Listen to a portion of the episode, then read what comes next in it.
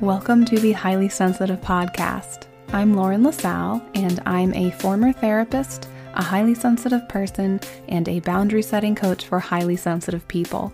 My hope for this podcast is to create a feeling of community, be a supportive place for HSPs, and normalize our experiences as highly sensitive people. Thank you so much for joining me, and let's begin. Welcome to the Highly Sensitive Podcast. I hope you have had a great start to your summer, and it already feels like it's flying by. I don't know if it's just me or what, but it feels like it's going by so fast. So, today I would first like to read an email that I received after the last episode came out that was talking about the listener question about crying at work. So, this email is from Amber, and she says, Here is a well earned compliment and another answer to the lady with the crying problem. I'm a life coach with corporate work experience. Your highly sensitive comments on her problem were so genuine and authentic, they were touching and real. You really cared about this viewer and her question and honored her feelings as well as the act of crying. Your advice about breathing was right on and definitely a correct decision, and the guided meditation really helps create a healing exercise that directs her into the reason she feels like crying. I've had this experience myself. I used to work at a bank run and controlled by men, of course. One of the cardinal rules was if an employee cried during work, the employee would be automatically fired. My dad was sick and dying during my tenure at this bank, and I had to tell my boss that I needed a day off to cope with everything. He listened, stepped forward about a foot from me, and stared into my eyes looking for the tear. I knew what he was doing and resolved I would not cry, so I sucked in my breath and held it, and held back the tears. I was not fired, but it was a threatening situation. To Lauren's advice, I remember when I had to address the nastiness of a narcissist and confront him and his abusive comments. I pretended I was looking at a wall of stone with a moving mouth like a cartoon character. I pulled up all my courage and did not show any emotion at any of his comments. It worked. He agreed to end the financial stalemate and settle. So I know you can do it, but it will take practice and fortitude, but feel so good in the end. And yes, it is a time to honor yourself and find a better boss. Good luck. Amber, thank you so much for the wonderful compliment. I really appreciate that, and I'm glad you found my advice helpful.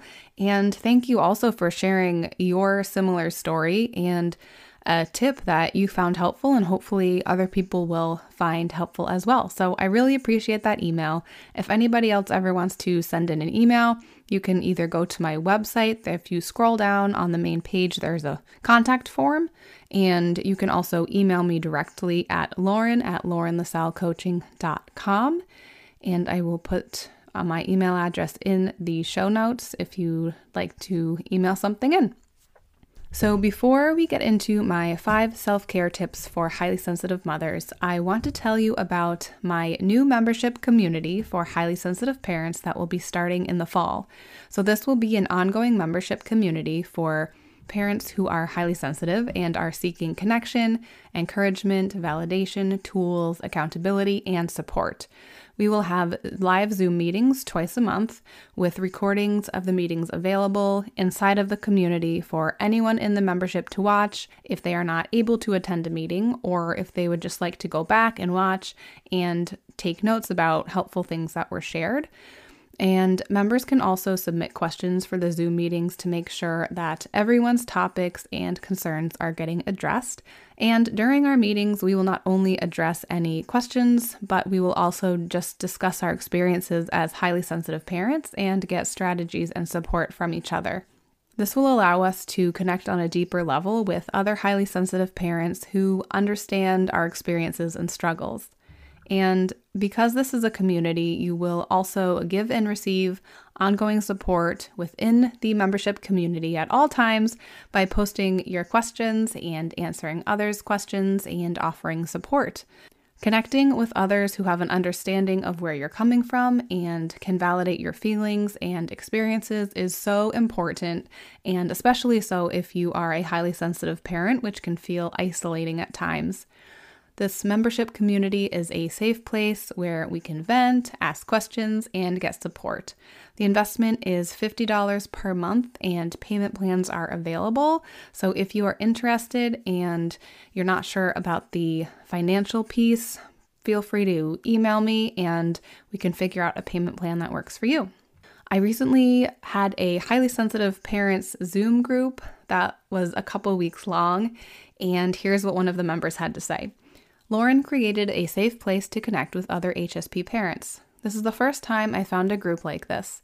I'm thankful for this space to share experiences and ask questions for support. Thanks, Lauren. So, if this sounds like something that you would like to be a part of, I'm gathering the names of people who are interested and will reach out to them as it gets closer. So, I'll put the link to the form in the episode description so you can submit your name and you will be on the list. This does not mean that you are guaranteeing that you will sign up. It's just so I have a group of people who are interested that I can reach out to once this is getting close to launching time. And then you can decide if, if you'd like to sign up or not. Okay, so now for my tips for highly sensitive mothers. So, as I'm a new mother myself, the list is more targeted toward new mothers, but I'm sure mothers with children of any age can benefit from these tips as well. So, number one, notice and observe your feelings. Are you feeling overwhelmed? Are you feeling frustrated? Are you feeling resentful? Be aware of how you're feeling and what's causing those feelings doing some deep breathing using your diaphragm. So, when you breathe in, you want your stomach to expand and go out. And when you breathe out, you want to push all that air out of your stomach and your diaphragm so it will go back in. So, that's how you do diaphragmatic breathing uh, in a nutshell. So, doing this deep breathing um, can calm your mind and your body. So, when you're noticing that you are having difficult feelings come up, especially if you are home alone with your child, sometimes it can be hard to step away. If you need to step away, it's better to step away as long as your child is safe than to be a parent that you don't want to be. so, if you're able to catch these difficult feelings coming up, do some breathing to calm yourself down in the moment. That can be really helpful. It does take work and practice, but it is possible. Number two, stop shoulding yourself and saying, I need to, I have to, etc. Notice what words you're using, whether it's you're saying it out loud or you're saying it in your head, you're thinking it. Notice what words you're using and what type of pressure you're putting on yourself. Make a list of what you would like to do that day or week and prioritize those items. And if certain things aren't able to get done, give yourself a break. So sometimes I find myself saying, I need to do two loads of laundry today, and that doesn't happen. And I am at the point now where I say, okay, that's okay. It's okay. It's not a life or death situation. It's fine. I can let it go. I can give myself a break. I can do it tomorrow. So, also, when you're making a list of things you want to do, you can include self care activities that make you feel good and be sure to prioritize those. So, don't leave them for last. Make sure you mix them in there a little bit so you can be taking care of yourself while you're getting things done that need to be done. So, another thing you can do, because I know that I tend to get focused on, oh my gosh, the dishes need to be done and this needs to be done but I'm just so exhausted and I need a break. So instead of pushing myself to get those things done and making myself feel worse, if you sometimes think about what would help me feel better, doing the dishes or reading the book. Maybe I feel like I should do the dishes, but reading a book would actually help me decompress. So I'm going to do that instead. Make sure you focus on one thing at a time rather than trying to multitask, which can leave things half done and cause even more feelings of overwhelm or frustration. Number three, talk to your partner, your parents, or whoever is in your support system if you feel like you need help or if things feel overwhelming. It's okay to ask for help, and I think people generally are happy to help out. So let them know how they can help you out, whether it's spending time with your baby or child so you can get chores done, or maybe it's doing the chores themselves, saying, Hey, mom, can you vacuum my house today? I really just need a break. Let them know if you need space or time to yourself or if you want them to hang around to talk. Communicating what you need and expressing how you feel is so important when it comes to getting the support you need or setting boundaries where they need to be set if you feel like people are stopping by all the time to see the baby, okay to set boundaries there and say, you know what, I really just need more time to myself, or I just really want to be just alone with the baby for a while. It's okay. It's okay to set those boundaries. Number four, create a space in your home that is just for you. So sometimes this can be difficult, especially if you have a smaller living space. If you are able to do it, I think it can be really helpful to have a place where you can go on your own, no kids involved, to decompress. So, when you're setting up the space, make sure to include some sensory pleasing items or lights or scents that can help you relax and decompress, even if it's just for a few minutes.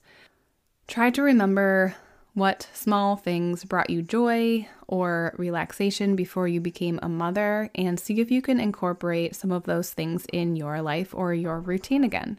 If finding time to yourself is difficult, communicate with your partner or whoever else can support you and come up with a pre planned time that works for both of you. So it's not a surprise. It's not saying last minute, hey, I need half an hour to myself. It's a pre planned time that works for everybody. Number five, take a walk or get out of the house, whether that's with your baby or without your baby. You can journal, talk to another mom friend, Take time to celebrate any successes that you've had, no matter how small they might seem. And so give yourself a pat on the back for the great work you're doing. If you feel like you're really struggling, make sure you find a therapist. And you can find a lot of people who do virtual appointments now if that's easier. And don't be afraid to ask for help. Asking for help is always the right thing to do, especially when it comes to your well being and mental health. Before I sign off, I will leave you with a quote Being a mom has made me so tired and so happy. Tina Fey. Thank you so much for listening to the Highly Sensitive podcast. You can help support the show by taking a minute to rate and review it, share a favorite episode with a friend, or go to patreon.com slash highly sensitive podcast.